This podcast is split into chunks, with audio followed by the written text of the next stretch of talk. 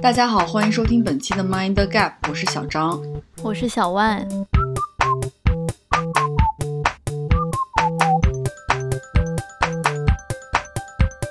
本期呢，我们又是呃随机录的一期，不不，我们很认真的准备。是我们呃稍微认真准备了一下吧。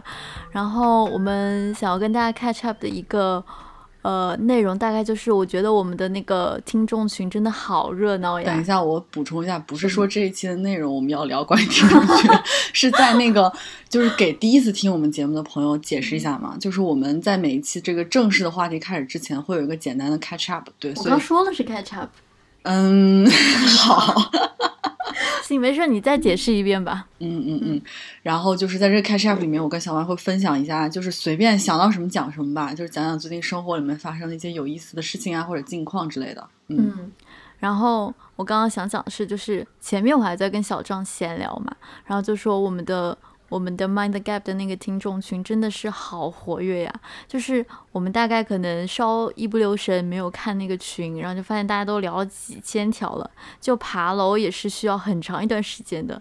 对，然后就是我想知道是所有的听众群都会这样吗？就真的那个热络程度让我们非常的震惊。就有时候我们俩都因为那个跟不上他们的节奏而不敢出声。而且我觉得，我敢保证，我们两个绝对不是这个群里最重要的人。我们这群 对这个群的热情程度没有太大的减少。我觉得关老师就是这个群的灵魂人物，他绝对不可以退群。就是我觉得我们俩就比较佛系嘛，嗯，就是也没有说是哎，好像是因为我们的节目建这个群，就怎么我们就是主人，我们就要怎么怎么样，完全没有，就大家完全开放讨论嘛。嗯，所以就是现在给我的感觉，这个群没有我俩也可以，是吧？对，但是也谢谢大家，就是有一直收听我们的节目啦。嗯，对，然后也要谢谢在群里面非常活跃的小伙伴们。对，因为我跟小万确实肯定不是每个人都有那种时间去实时的经营这个群嘛，所以就感谢很多每天在里面抛各种话题的这些朋友们，你们是我们的那个 homie，就是欢迎你们加入我们这个组合。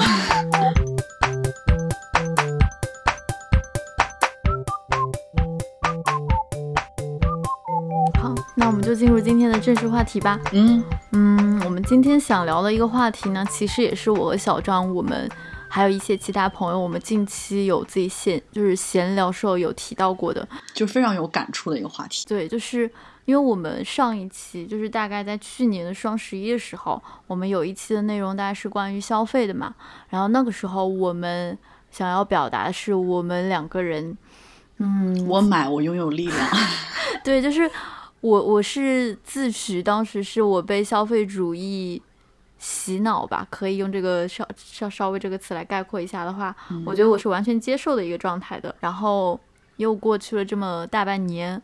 然后，尤其是我们身处上海，我们又经历了一个疫情吧，嗯，所以我和小张现在我们都感觉到，都不约而同的感觉到，我们对于消费、对于买东西这件事情的心态，好像又有了一个变化，有了非常非常明显一个变化。嗯，而且我觉得这几乎是最近我们俩常常聊起来的问题吧。嗯，就是我觉得以前什么父母说，嗯，就是要省钱怎么样，我其实是没有太大感觉的，因为。我先介绍一下这个背景，我跟小万真的算是，嗯，我可以概括为比较爱买吧，我觉得还算比较爱爱买的。当然，我们肯定也不是那种购物狂，我们也没有那么多钱。就 是我们的底线可能就是不要负债，不要借钱，然后再就是把自己 赚的钱都花光。对，但是对我觉得你这个定义非常准确，就是我们是绝会绝对不允许自己会有那种超前，就是过就是裸贷。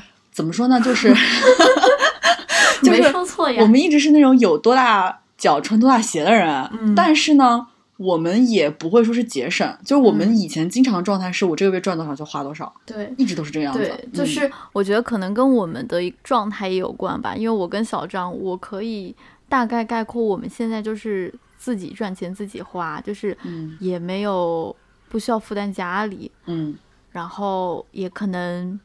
暂时没有什么特别大的储蓄计划，之前是，嗯，所以我们可能就是，嗯，想到什么就会买什么，然后把钱都花光。对，然后刚才小万也说了，是因为经历了这次上海两个月的风控嘛，嗯，我们确实是心态上有了一些转变，而且我觉得这种转变很微妙，就是它好像就发生在不知不觉间。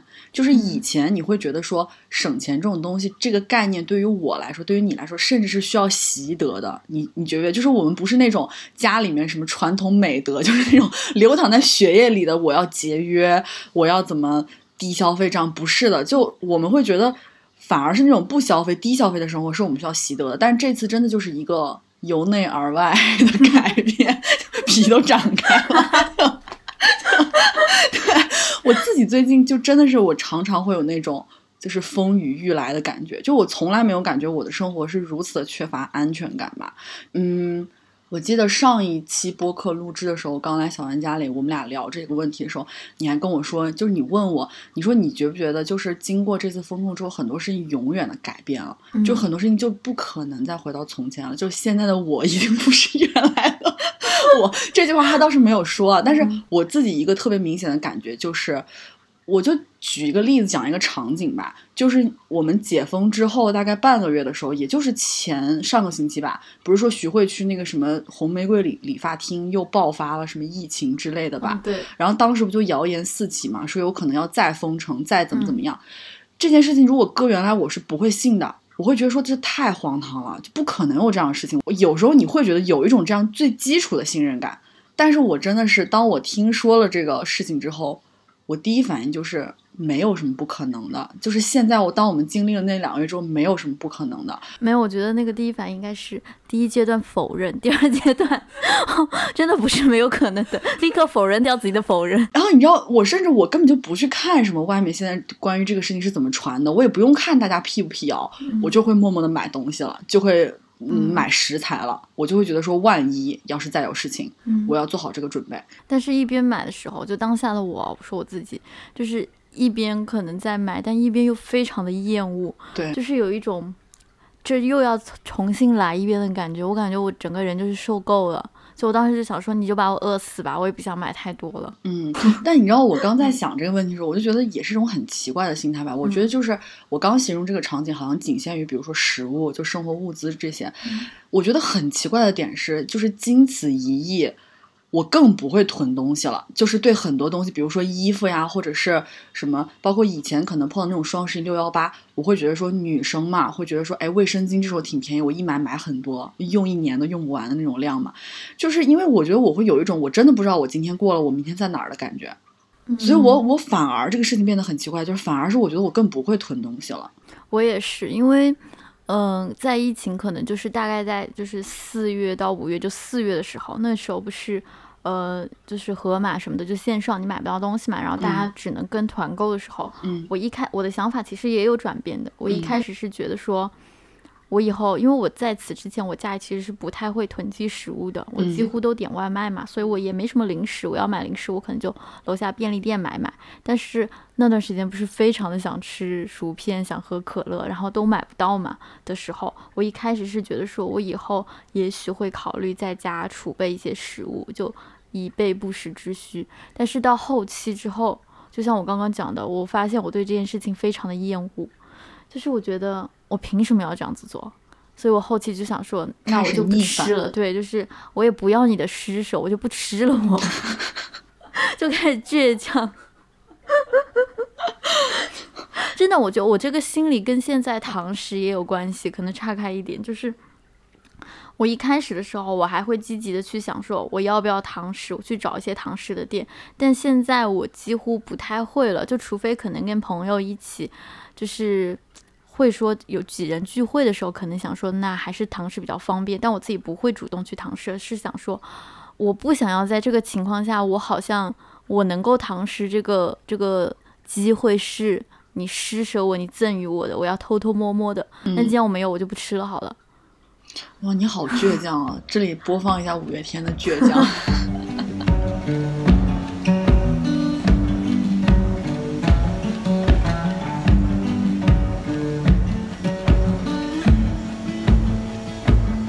你刚刚讲的，就是话说回来，就是，嗯，我也是觉得，就像你刚刚讲嘛，我们自诩之前都很爱买东西，很爱消费。我现在觉得，就是包括现在六幺八，我们刚刚也有讨论，其实我们买的都比之前少了很多嘛，很多很多，超级多。我现在我觉得我大概呃这三四个月吧的，就是从其实其实从去年底开始认真算起来，我觉得我的消费是断崖式下降的，就是花的钱的金额来看的话，嗯嗯，最近近期我是觉得有很多东西可能已经不再吸引我了，就比如说衣服。这件事情，这个话你要是再往前播半年时间，我都好难想象话会从我们俩嘴里说出来。对我们两个，甚至本来去年的这个对于我们播客话题的这个规划，还有一期要专门讲我们怎么买衣服，我们喜欢哪些品牌，嗯，然后这些品牌带给了我们什么，嗯，现在觉得索然无味。对，就这个话题一再被搁置，就是可能也许以后，嗯，心情好的时候会讲吧，嗯嗯，然后现在我是觉得说。嗯，但我不是说我真的不爱穿衣服，其实不 爱穿衣服，你这个就有点擦边了，你这个真的擦边了。我不是不爱买衣服，我我对嗯服装还是感兴趣的，但是我就觉得我现在对于买衣服、买新衣服这件事情没有那么感兴趣。是我嗯，我觉得很多以服装、以一些生活方式，就是可能可以彰显你个人的审美或者你个人的品味的一些东西。来说，我觉得我可以摒弃掉，是因为我觉得这些东西需要建立在一个足够健康、足够安全的方式之上、生活之上，它才能够成立。嗯，它现在不足以安慰到我。我每天穿那个花枝招展，然后经过在家里，它有什么什么用呢？当然，我也没有在家里穿的花枝招展，绝对没有，很久都没有化妆了。就是我们都。都变得缺乏安全感了，我们 PTSD 了。嗯，我接着你刚才那个同样的话题说啊，就是关于这个消费断崖式下降的这个话题。我在录这期节目之前，因为我知道我们有这个主题嘛，所以我专门去翻了我的这个信用卡账单，因为我的消费构成很。就是我的这个不叫消费构成吧，就是我花钱的这个渠道非常 单单一。我基本上就是信用卡账单是可以体现出我这个人的消费的，我不用什么额外的什么花呗啊这些东西，除非是比如说像淘宝上面有时候有一些店铺的电子产品，可能你要分期的时候买的时候，可能我会用到花呗。我大头上都在这个信用卡上，我真的觉得让我蛮震惊的，就是我会发现我二月份的花费的这个账单。花的钱是我本月，也就是四月份的四倍，就是 就很夸张。我原来就哎，我妈，我在这里不会说金额，是因为我知道我妈偶尔会听我们播客，她说我听到应该会冲到上海来剪掉我的信用卡。但我想跟妈妈说，我已经变了，我变了，我整个人我已经重新做人了，我已经是一个 new me 了，好不好？就。就对，然后呃，我就发现三月份和一月份是我一个比较正常的，就是我回溯我在上海每一年的这个每个月的这个消费是比较正当的数额，但也几乎是我这个月四月份消费的二到二点五倍。你算好仔细，其实还是挺夸张，因为我觉得我给大家一个交代嘛，就是也让大家有一个这个对比，就是知道我少花了多少钱。然后我是确确实实是从风控的那个月开始，就是四月跟五月两个月是花的相对比较少的嘛。呃，但是其实我当时也在感叹说没有很少，是因为那个时候多了很多那种你不必要的消费。是哪里呢？就是比如说举个例子，团购，我一买蔬菜，它就是那种大礼包。里面可能有你真的不爱吃的蔬菜，嗯啊，但是你也必须必须得买，它是成它是成套的嘛，所以我觉得在这个体系之下，我花了很多，可能我觉得我如果自己有自主选择权的时候，我我不会花的钱，所以说其实也没有很少，但是比起原来已经是断崖式下降了。然后本来解封的这一个月，四月份解呃就是六六月份解封之后，我想说，哎，可能我是不是又会回弹到那个程度？完全没有，我花的钱跟前两个月。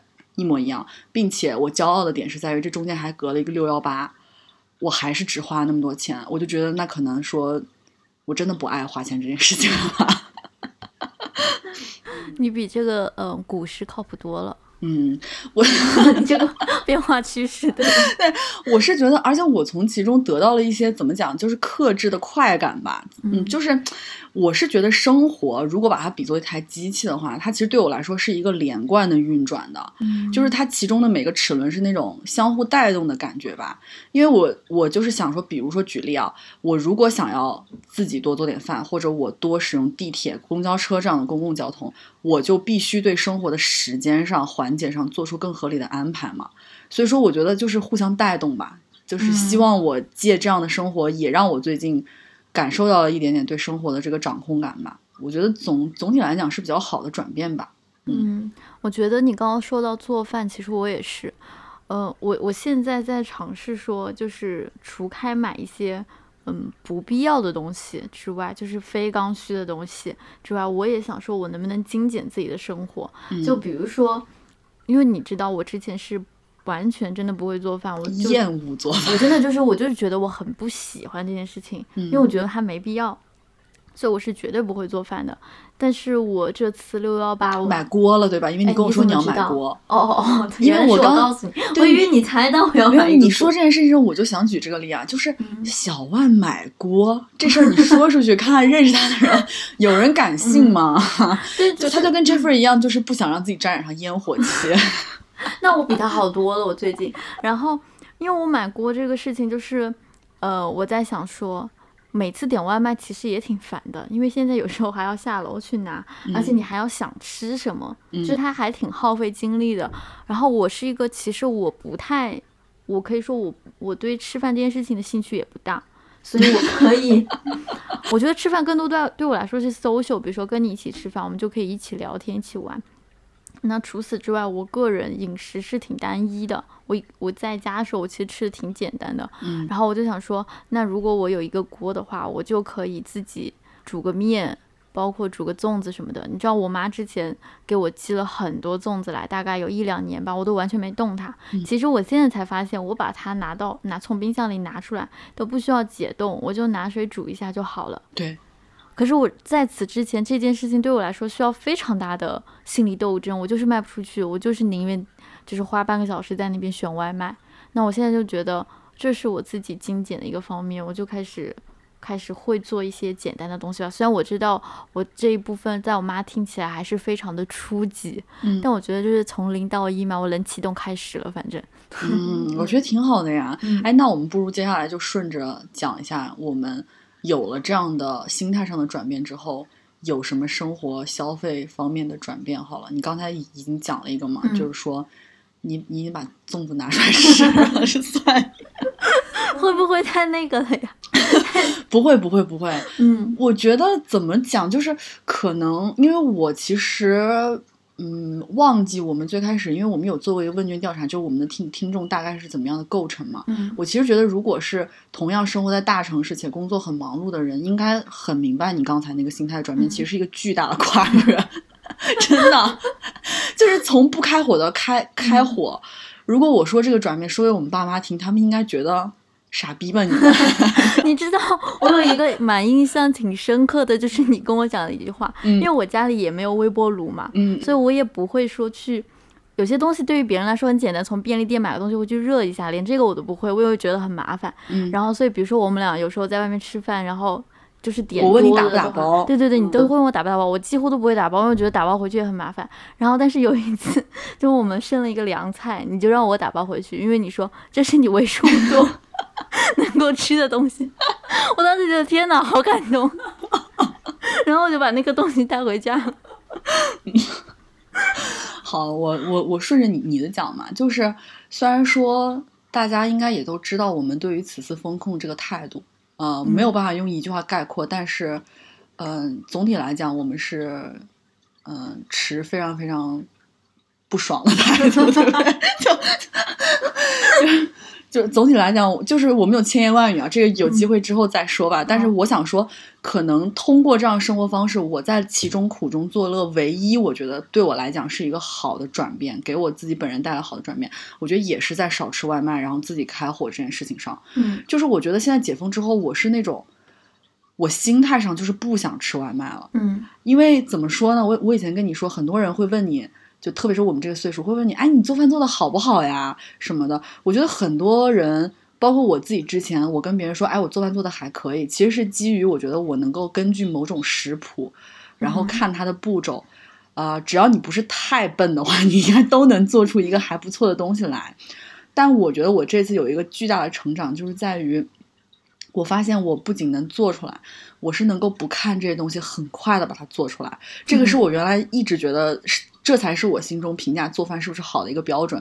因为我以前觉得很羡慕我爸妈，就是那种他们双职工，我们双职工家庭，他们中午回来就我我上学的时候，他们还是半个小时搞一桌子菜出来那种。我觉得这可能才是你真的进入到了这个生活体系里面，你也不会说是你做一道菜之后你要拍照发朋友圈，嗯，因为这就是你的日日常了。我觉得我经此一役就是有了这个转变嘛，就这个东西就是我的日常了。嗯，我现在比如说我就会想说，哎。那接下来冰箱里面有什么？那我能用这些做点什么？我就觉得说，我宁愿做这件事情，我也不是很想吃外卖，真的就不想点了。嗯，我觉得这算是一个好的改变，而且我是觉得在这件事情上，确实你也发现，呃，这个行为会给你省一些钱的。嗯嗯。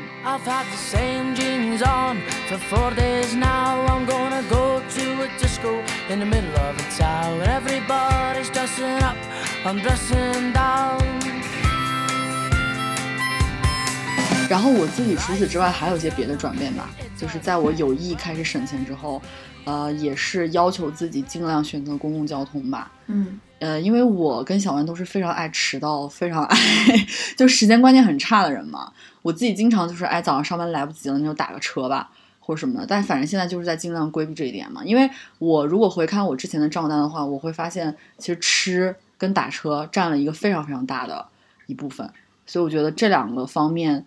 上面我有呃，所以这两个方面上我有刻意在注意，我觉得也是可能我这个月开始消费比之前要少很多的一个很重要的原因吧。然后还有一些很明显的转变，我其实跟小万有聊过，就是我发现我此次六幺八开始，我发现我已经不再去购买就是功能有重叠的产品。就怎么说呢？我的精华前段时间用完了，就涂脸的那个精华。然后呢，我就在想说，每一次这个精华吧，我用完我也觉得就是这么说吧。所有小红书上风比较大的那些精华，大家知道的，什么资生堂红腰子啦、赫莲娜绿宝瓶啦，什么嗯雅顿的橘灿，就反正大家能叫得出来名这些精华，我几乎都用过。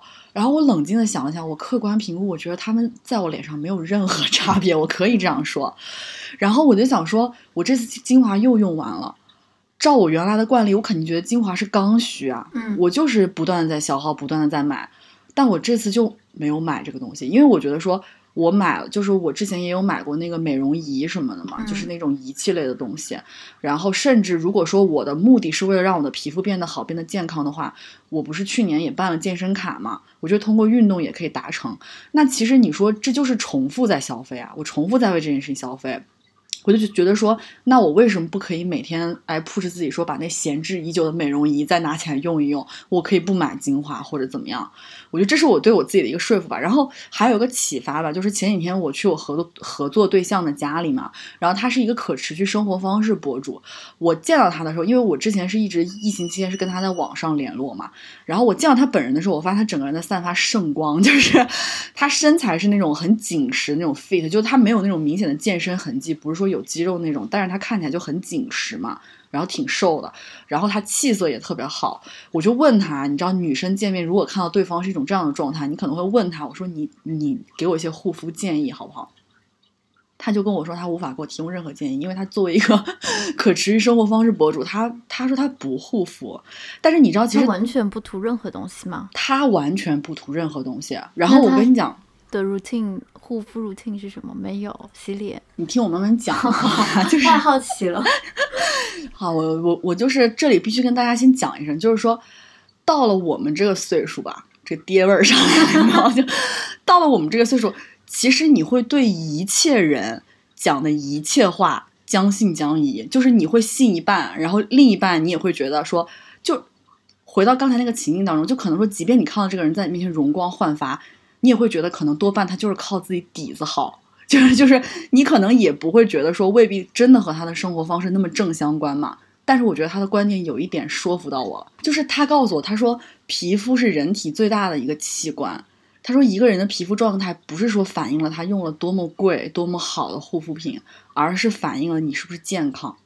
所以他就是说，呃，在他看来，皮肤是有自己的那个调节功能的嘛。他说现代人之所以要买这么多护肤品，是因为我们把我们的皮肤惯坏了。就是说，呃，首先它会让你过度清洁你的皮肤，嗯，然后其次你过度清洁完了，你皮肤就会觉得干，你就想要抹东西。他说，其实皮肤是有自动调节的功能的，他知道他不能让自己干到爆皮，他知道自己要分泌油脂。他说，所以说，如果说你现在突然转变，说你就不涂任何护护肤品了，他说你前一个星期到两个星期你会难受的要死，因为你皮肤已经被浇灌到说他需要那么多东西了。他说，可是他现在已经坚持了这一年多两年啊，他说就是皮肤已经完全恢复到那种自己调节，再加上他说他又是那种。他吃素吗？这个我真的做不到，朋友真的做不到。我太爱吃肉了。他就是希望自己是通过别的方式来让自己的皮肤变得健康，而不是说通过护肤品。你知道这个观点就让我想起当时在英国的时候，我们那个同学楠姐跟我说的。因为我每年那个什么黑五什么 Boxing Day，我就会买很多那种化妆品、面膜什么，每次会跟他讨论说什么好用。他说：“我告诉你，小张，你要是晚上不睡觉，你往脸上涂钻石都没有用。”对，我是觉得，呃，话说了这么多啊，就说回来的话，就是我自己其实，呃，目前我并不觉得说护肤品是完全不必要的吧。就在我这个阶段，我其实觉得还是还是需要涂一涂的。但是呢，我觉得一个三百块钱的产品和一个七百块钱的产品，它真的会有那么大的差别吗？我是对这个事情非常非常存疑。所以我觉得我在精简我自己这个护肤产品的同时，我可能也会。把价格降下来，就是我不会再去选择那种因为 marketing 给它赋予的那些。以后做医美，对，还不如还不如省个几万块钱做热玛吉，是不是？嗯，确实是，就是包括现在各种护肤品也好，或者一些很多新的消费品牌也好，就是大家推出了很多的消费理念嘛，就是各种的，包括一些呃消费的细化，比如说什么妆前乳。然后还有那个叫什么基底精华和精华，其实明明就是一个东西。应该不会有直男在听我们的节目吧？应该应该已经完全晕了。对啊，所以就是嗯，可以根据自己的，我觉得自身的一个需求去精简吧。不过，包括之前我不是有发给过你们一些就是化妆品的内购嘛？嗯，其实。我自己已经很久都没有买过了，嗯，当然也可能一个原因是我之前买了太多，我到现在都没有用完，嗯，但是我现在确实是觉得说这些东西，比如说一个眼影，我每次画出来，我有二十盘眼影，但我画出来都长一个样子，嗯，那你有没有想过是我们的技术不太好？一方面是如此，确实是如此，但我也不想精进，就我不想为他努力，我发现我根本就我不是一个热爱，就是。会去钻研的人，那我拥有二十盘干嘛呢？我不会再买第二十一盘了。而且说到眼影这个，我补充一句，虽然说挺不好的，这是个挺不好的示范。就是怎么说，我昨天发现我化妆的时候用的还是我一六年在罗马买的那个 Chanel 的那个那个四色的那个眼影盘，你知道吗？就它肯定过期了，我知道它过期了，但是我真的发现，我即便是它已经算是我利用频率非常高的眼影了，它还有那么多。所以我就在想，说我真的还有必要再买别的吗？嗯，就是你会不断的反问自己。但是我刚说不要学的点，是因为它肯定过，肯定过过期了，大家就是还是要注意自己的健康，好吗？嗯，我觉得这也是为什么，就是我最近有听一些消费报告嘛，因为六幺八结束之后，然后就普遍的一个反应就是，大家应该都知道，这次六幺八就是。整个消费低迷嘛，刚好又碰上上海的疫情，还有全国一些零星的疫情等等的，嗯，就是你看天猫都没有发它的战报，所谓的战报，京东有发，然后其中对我记得以前就有那种什么破零点交易额有多少那种，我就想说，哎，你凭什么觉得你把我关两个月之后，你还要哎，我现在。那个那个解封之后，你就要立刻把我从床上拽下，你给我买，你给我 你给我消费，在你旁边敲锣，耳边敲锣说起来买，起来买，起来买，起来买，便宜，这次便宜。我的妈呀，我我在这两个月封控当中，我的损失有有多么惨重？你有想过吗？你为什么觉得我还会买呢？啊，我我就问问你们，这哎，这是可以说的吗？我们可以放在节目里吗？说尽说。嗯，对我刚刚想说什么？哦，我就想说，那个从消费报告来看，其实很多品类，就包括我们刚刚提到的，像像彩妆这种这个品类，就很明显，它的整体的这个大盘的消费都是下降了的。嗯，就就真的呀，一个即便它是单价低的，可能刺激度也高，你看到一个二十块钱的口红，现在好多都很便宜嘛，你就会买。但是当你买到第十支的时候，你真的就会觉得我在干嘛，就不买了。嗯。嗯，是的。然后刚才说护肤品这个嘛，我之前还有总结说，我现在也还是不会做的事情。这个也跟小万之前其实我们俩私下聊的时候就就已经讲过，就是说我也会少买那种所谓这种金钱边际效用递减的产产品嘛。嗯，其实跟刚才那个刚才那个部分我说的道理有点类似，就是金钱边际效用，其实就是说，呃，学术点来讲吧，专业点来讲，可能是指说。增加一单位货币可购买的商品数量增加带给消费者的满足程度，也就是说，增加一个单位货币所引起的消费者总效用的增量。啊，这个可能有点文绉绉，那我就简单解释一下吧。就比如说，什么叫我不会买这个金钱边际效用递减的产品？就比如说，我买了套护肤品嘛，基础的护肤品，我花了一一千块钱，里面包含很多东西嘛，可能水乳，然后什么洁面之类的，然后我达到的效果可能在我身上有八十分到九十分了。然后，但是在这一千块钱之外，我觉得我每再多花一千块钱，可能我加的分数只有一分到两分，甚至连十分都不到。然后我会觉得说，随着我花钱的增加，我觉得它带来的这种效果增加速度非常非常缓缓慢。所以我会把这些消费，我也绝对我连看都不会再看。比如说我这个人从来不涂眼霜，你也知道，就是一来是我知道我的问题眼霜根本解决不了，还不如攒钱去 做医美。对，对不起，我说出来。像我这种对吧，遗传性眼袋，然后就就真的告诉你们吧，姐妹们，不可能通过眼霜消除的呀。我我就是涂了涂了那眼眼霜之后，除了给我的这个眼部增加更多脂肪粒之外。就而且我这个语境还是因为你知道，一旦你身上有一个很大的缺陷、很大的问题的话，你觉得说你不惜一切代价解决它，就意味着你用过各种大牌的 眼霜，你做过各种努力，就是没有用的呀。而且我也并不觉得眼霜眼眼底这一块小小的皮肤跟我脸上其他的皮肤有什么大的差别。我为什么不能那个涂面霜的时候就顺便把脖子和眼睛带一下？为什么要额外买眼霜跟颈霜？我觉得我是绝对不会再买这些东西了。嗯。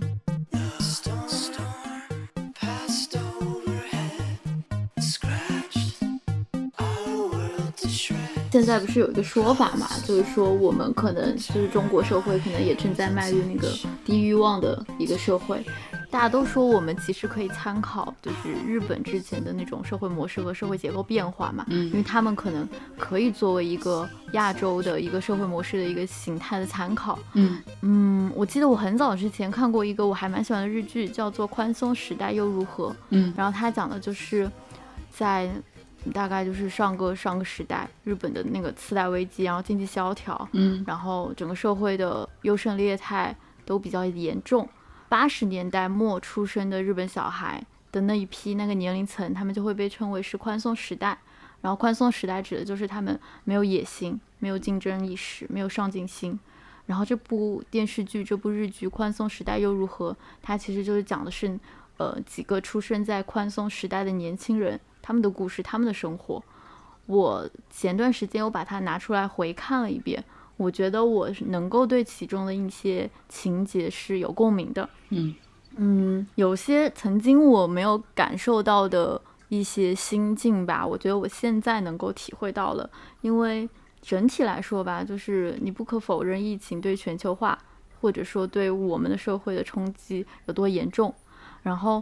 我我记得我前两天就是因为我重新去翻看嘛，然后我就看到有一个豆瓣评论，我就去看他豆瓣的影评，其中有一个人他发了一条是说，他觉得，嗯，这些人跟宽松没有关系，他觉得他们都好蠢，他们生活的这么不好，他们过得就是不够自如，不够松弛，都好蠢。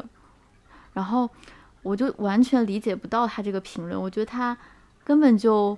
就这个人感觉他这句话好残酷，他完全没有体会到，可能就是时代的洪流对人的个性的有多大的摧毁性。嗯嗯，对我就突然想到这个，因为我我整体觉得我们之所以想要坐在这边讨论我们的消费降级的一个论调的背后的基础，就是隐隐约约的对这个时代缺乏安全感了吧？嗯嗯，不是隐隐约约，是非常凿实的对这个时代。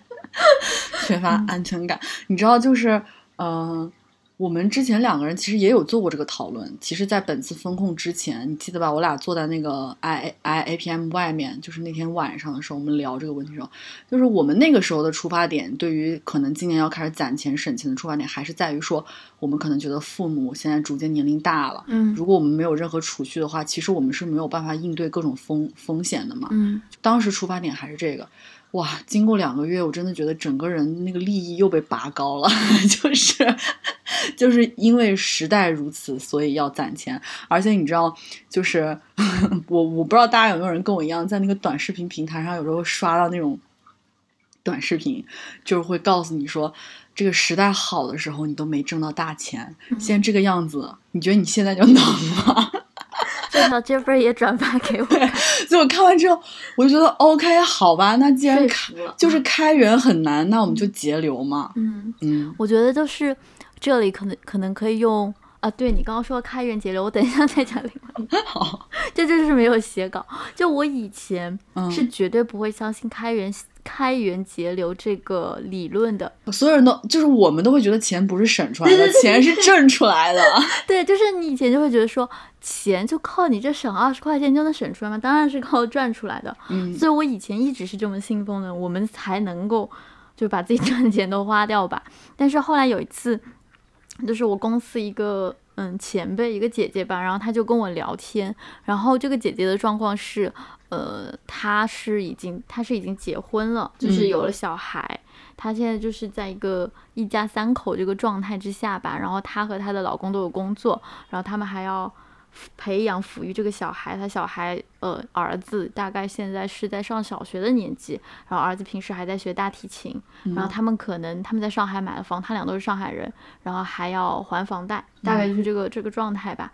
然后他就跟我讲说，嗯，他在。还要给儿子花很多钱培养他的兴趣，还要还房贷的基础下，他每个月都能省下一些钱，作为一些呃基础储备吧。那他赚的真的很多吧？呃，一方面是这个啦，然后他就跟我讲，因为姐姐那个姐姐跟我关系很好，然后他就说，他觉得我现在的这个年纪和这个状态，其实是最能存存钱的时候。他说你，嗯，你仔细想想，你真的有那么多。就是樱花竞花的地方嘛。我觉得说的太好，就是因为我们现在状态就是一人吃饱全家不饿，就父母还不需要我们给他钱的程度嘛，对吧？然后他就他就跟我说，其实有好多地方，你就是你真的不必要是既要又要还要的，是真的就是如果你想存钱的话，你是可以存出来一些的。我我当时是被他说服了，我觉得他说的对，因为他告诉我具体数字我不说了，反正他有跟我讲一个数字，他觉得。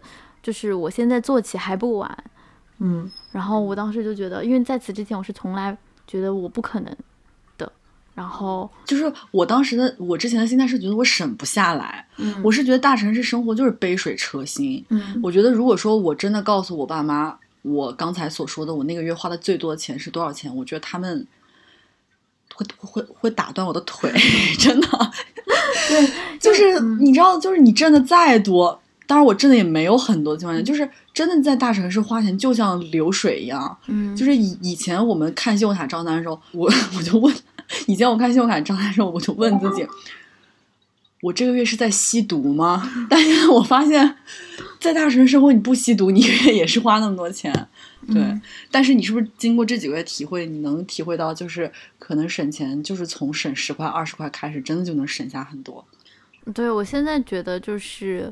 嗯，开源节流，就是如果我我我现在是有存钱计划的，然后我也有具体的一个数额的计划，就是我是这么来规定自己的。嗯，所以我就发现，如果要实现这个计划的话，开源节流就是两个都得做的。是的，嗯嗯，现在是改变我的想法了。所以有没有广告找我们呀？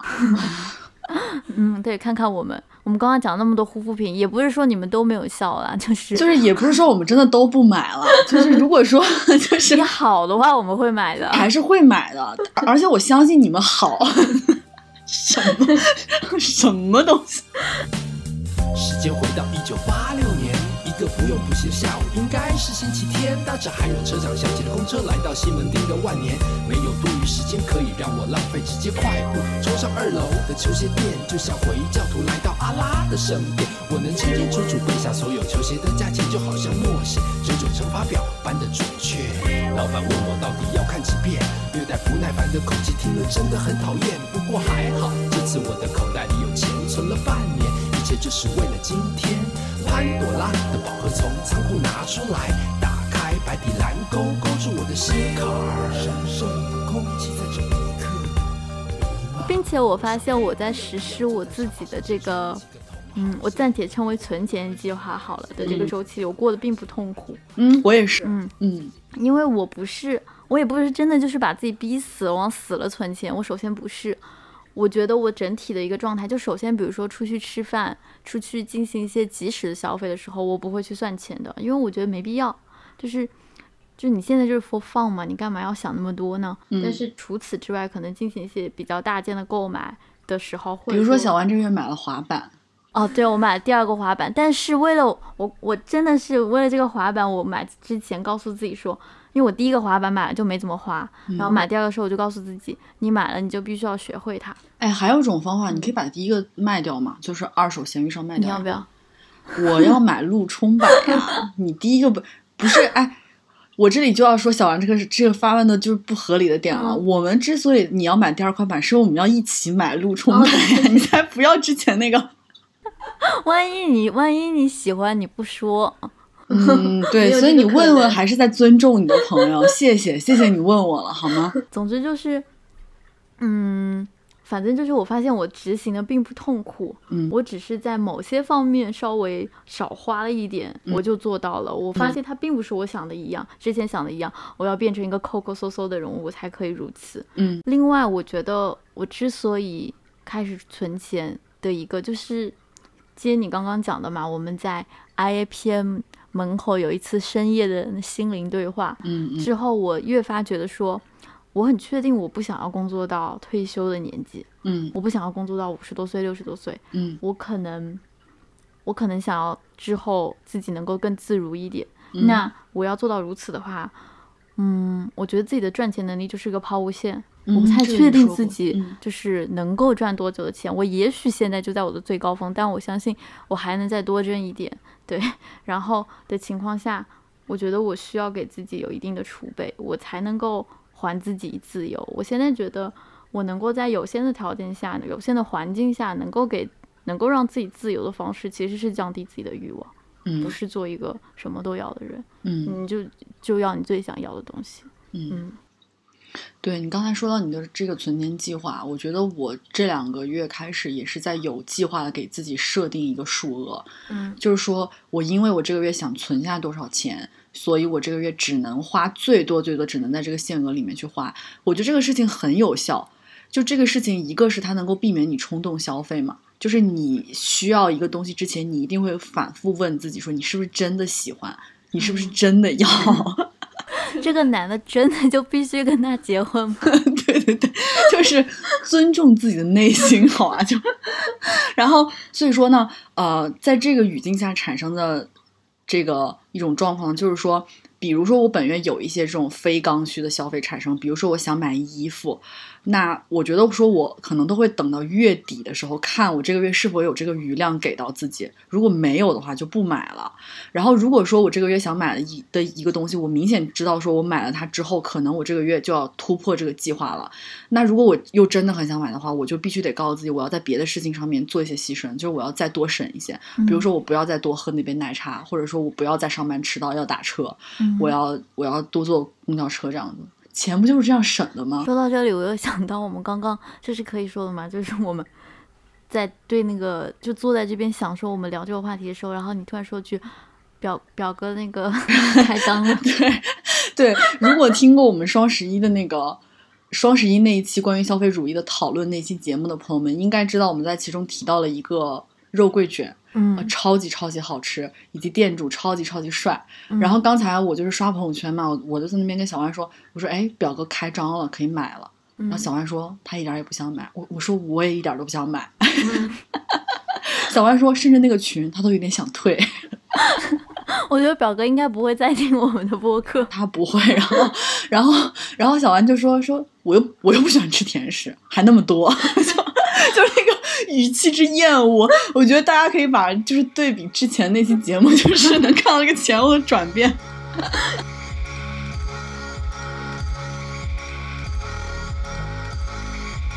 就还有最后一点吧我也是前段时间突然意识到我其实对生活半径的想象是蛮匮乏的。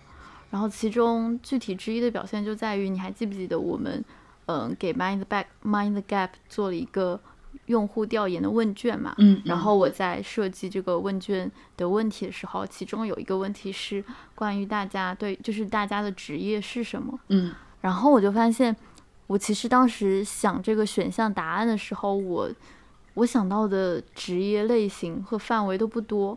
有好多我想不出来了，所以最后我就用了一个其他来概括。嗯，然后最后我们收到了，谢谢大家给了我们很多的反馈。嗯，的里面我发现在这个其他里，大家写了一些呃别的不同的职业，是我之前完全我完全没有想到过的。嗯，就是嗯这件事情其实也带给了我一些触动，就是我在想说，嗯嗯，就是我之前对于生活模式的理解太。过于单一和太过固定了。我这个 B 班非得上吗？我能上点别的班？哎，对，它应该出现在上一期、上上一期。对，然后我我放在这里来想说，也是想要想要回到我刚刚讲的吧。我觉得我还自己自由的一个方式，就是嗯，我一定得生活在现在给我的这个生活框架之内吗？之内吗？就。就日本的一个真人秀纪录片叫《双层公寓》，嗯，我之前不是其他节目好像提到过。然后我当时一方面看这个纪录片是为了学日语，然后另外另外一个方面的原因其实是我想看看，就是真正的日本年轻人他们的一个生活状态，他们的真实的呃人类的对话是长什么样子的。所以我对这个综艺是好奇的。然后我看完之后，我就发现，就是日本年轻人他们的生活方式方式或者说职业选择吧。就比我想象中丰富的多，嗯，就比如说，我记得里面有好几期的嘉宾，就是参加这个这个节目录制的年年轻人，他们好多是尝试过不同的人生经历的，比如说他可能之前去夏威夷当过运动员之类的，他可能现在又在做一些比较职场类的工作，是我之前完全觉得就是。我不可以的那种的，嗯嗯，但是现在想把一辈子活成三辈子的那种感觉，就是确实是啊，可以做更多的事情嘛，对吧？对，然后我就发现，嗯，为什么我想在这里讲呢？就是我想说，嗯，对，为什么我要在这里讲？对我正在等待他和消费这个观念转变的一个原因，就是我发现你想回成都了。不是，不是这么简单粗暴的。但成都是一个选项，它是引导的一个选项，就在于我如果也想要让自己的生活更松弛一点的话，那我，那对啊，你比如说，我就刚刚讲到，我我觉得自己能挣的钱就是有一定总额的，它有天花板，它可能肉眼可见，那我就得降低自己的一些其他标准呀。嗯嗯，因为对，然后那个综艺里面，我突然插一个，就是里面的每一个年轻人。都好会做饭，就无论他们是从事什么职业的，现在多大，他们都特别会做饭。嗯，然后包括这一点的话，我其实之前，嗯，因为我们在英国留学的时候，我跟很多日本留学生，他们也住在同一栋楼嘛，嗯，发现他们每一个人都会做饭，而且他们每一个人都会去做一些兼职的工作，part time 的工作。嗯，这个在当时我们的中国留学生圈吧，就是伦敦我们学校里的，我觉得非常的少见。嗯，对，嗯，为什么要讲这个呢？对，希望自己更独立一点吧。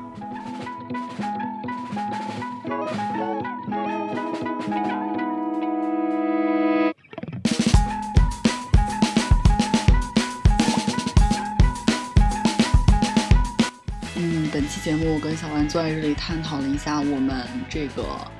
呃，消费观念在经此一役之后，这个“役”是指这个疫情的“疫 ”，就是产生的这种非常非常大的改变吧。然后我刚坐在这儿，我也觉得挺有意思，因为我突然想起来，我们在黄伟文那一期里面，你不是提到就说《妇女心知》和《妇女心知二零二一》这两首歌之间的这个转变嘛？嗯，就是从我。呃，从那个我买我拥有力量，然后变到了他开始 care 这种生活中的柴米油盐酱醋茶吧。然后我就觉得，当时我们俩都说我们更喜欢这个妇女心知，就喜欢早一点的那那个版本嘛。嗯，现在却发现坐在这里很讽刺，发现 我们哎，我们自己好像也经历了这个转变吧，就是从第一首歌变成了第二首歌的这种感觉，我还挺感慨的。但是我自己还是觉得，这对于我们来说。是一个好的转变吧，我也非常非常庆幸我们在这一年就是拥有了一些这样的意识，嗯，哎，然后你知道我还我还想问你，因为我刚刚数度想起这件事儿，就觉得很好笑。就你说我们这个观点会反弹吗？我们会突然有有一天又开始买买买吗？因为我突然购买。对，你知道我突然想到什么？就是突然想到初中呃高中的时候，我跟一个好朋友两个人减肥嘛。然后他减肥的方式就是说，他觉得那个小卖部卖那个烤肠，他说那个一根烤肠的热量等于五碗米饭。他当时跟我说的，你知道吗？他就说，那我就是也不做别的努力，我就每天少吃那么一根烤肠，因为我们原来就是每个那个什么晚自习之前的那个时间嘛，都会去小卖部买点吃的嘛。他说我就不吃这个烤肠了，他就坚持了一周没有吃，然后到了第二周的周一，他一天吃了五根。我就是脑海里面每次想起这件事情，我就觉得说会反弹吗？会反弹？我就这样问自己。如果是这样子，肯定会反弹的，就跟我大学同学一样。我大学同学就是他要减肥嘛，嗯，大家都有过这样的同学，该不会是自己吧？就是他就他就每天说他就就吃一个苹果，反正吃很少的东西，嗯，然后到周末的时候就开开始吃火锅，对，就。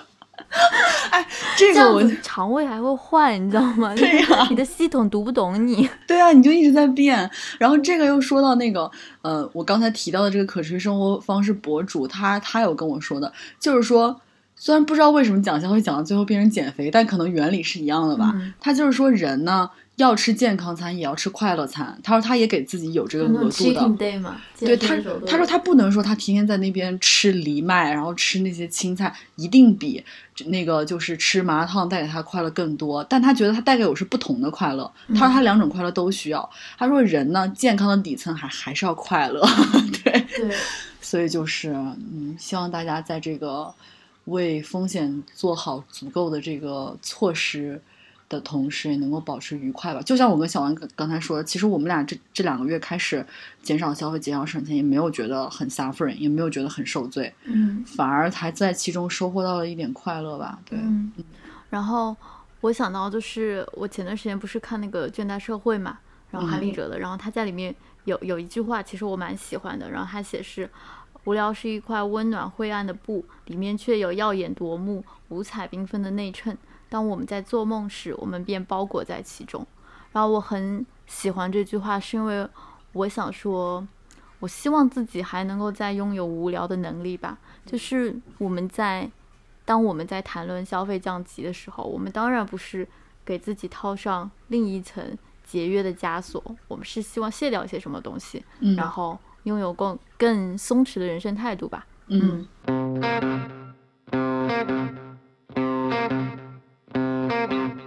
好吧，那本期节目就是这样了。嗯，我们下期节目再见吧，拜拜，拜拜。tell what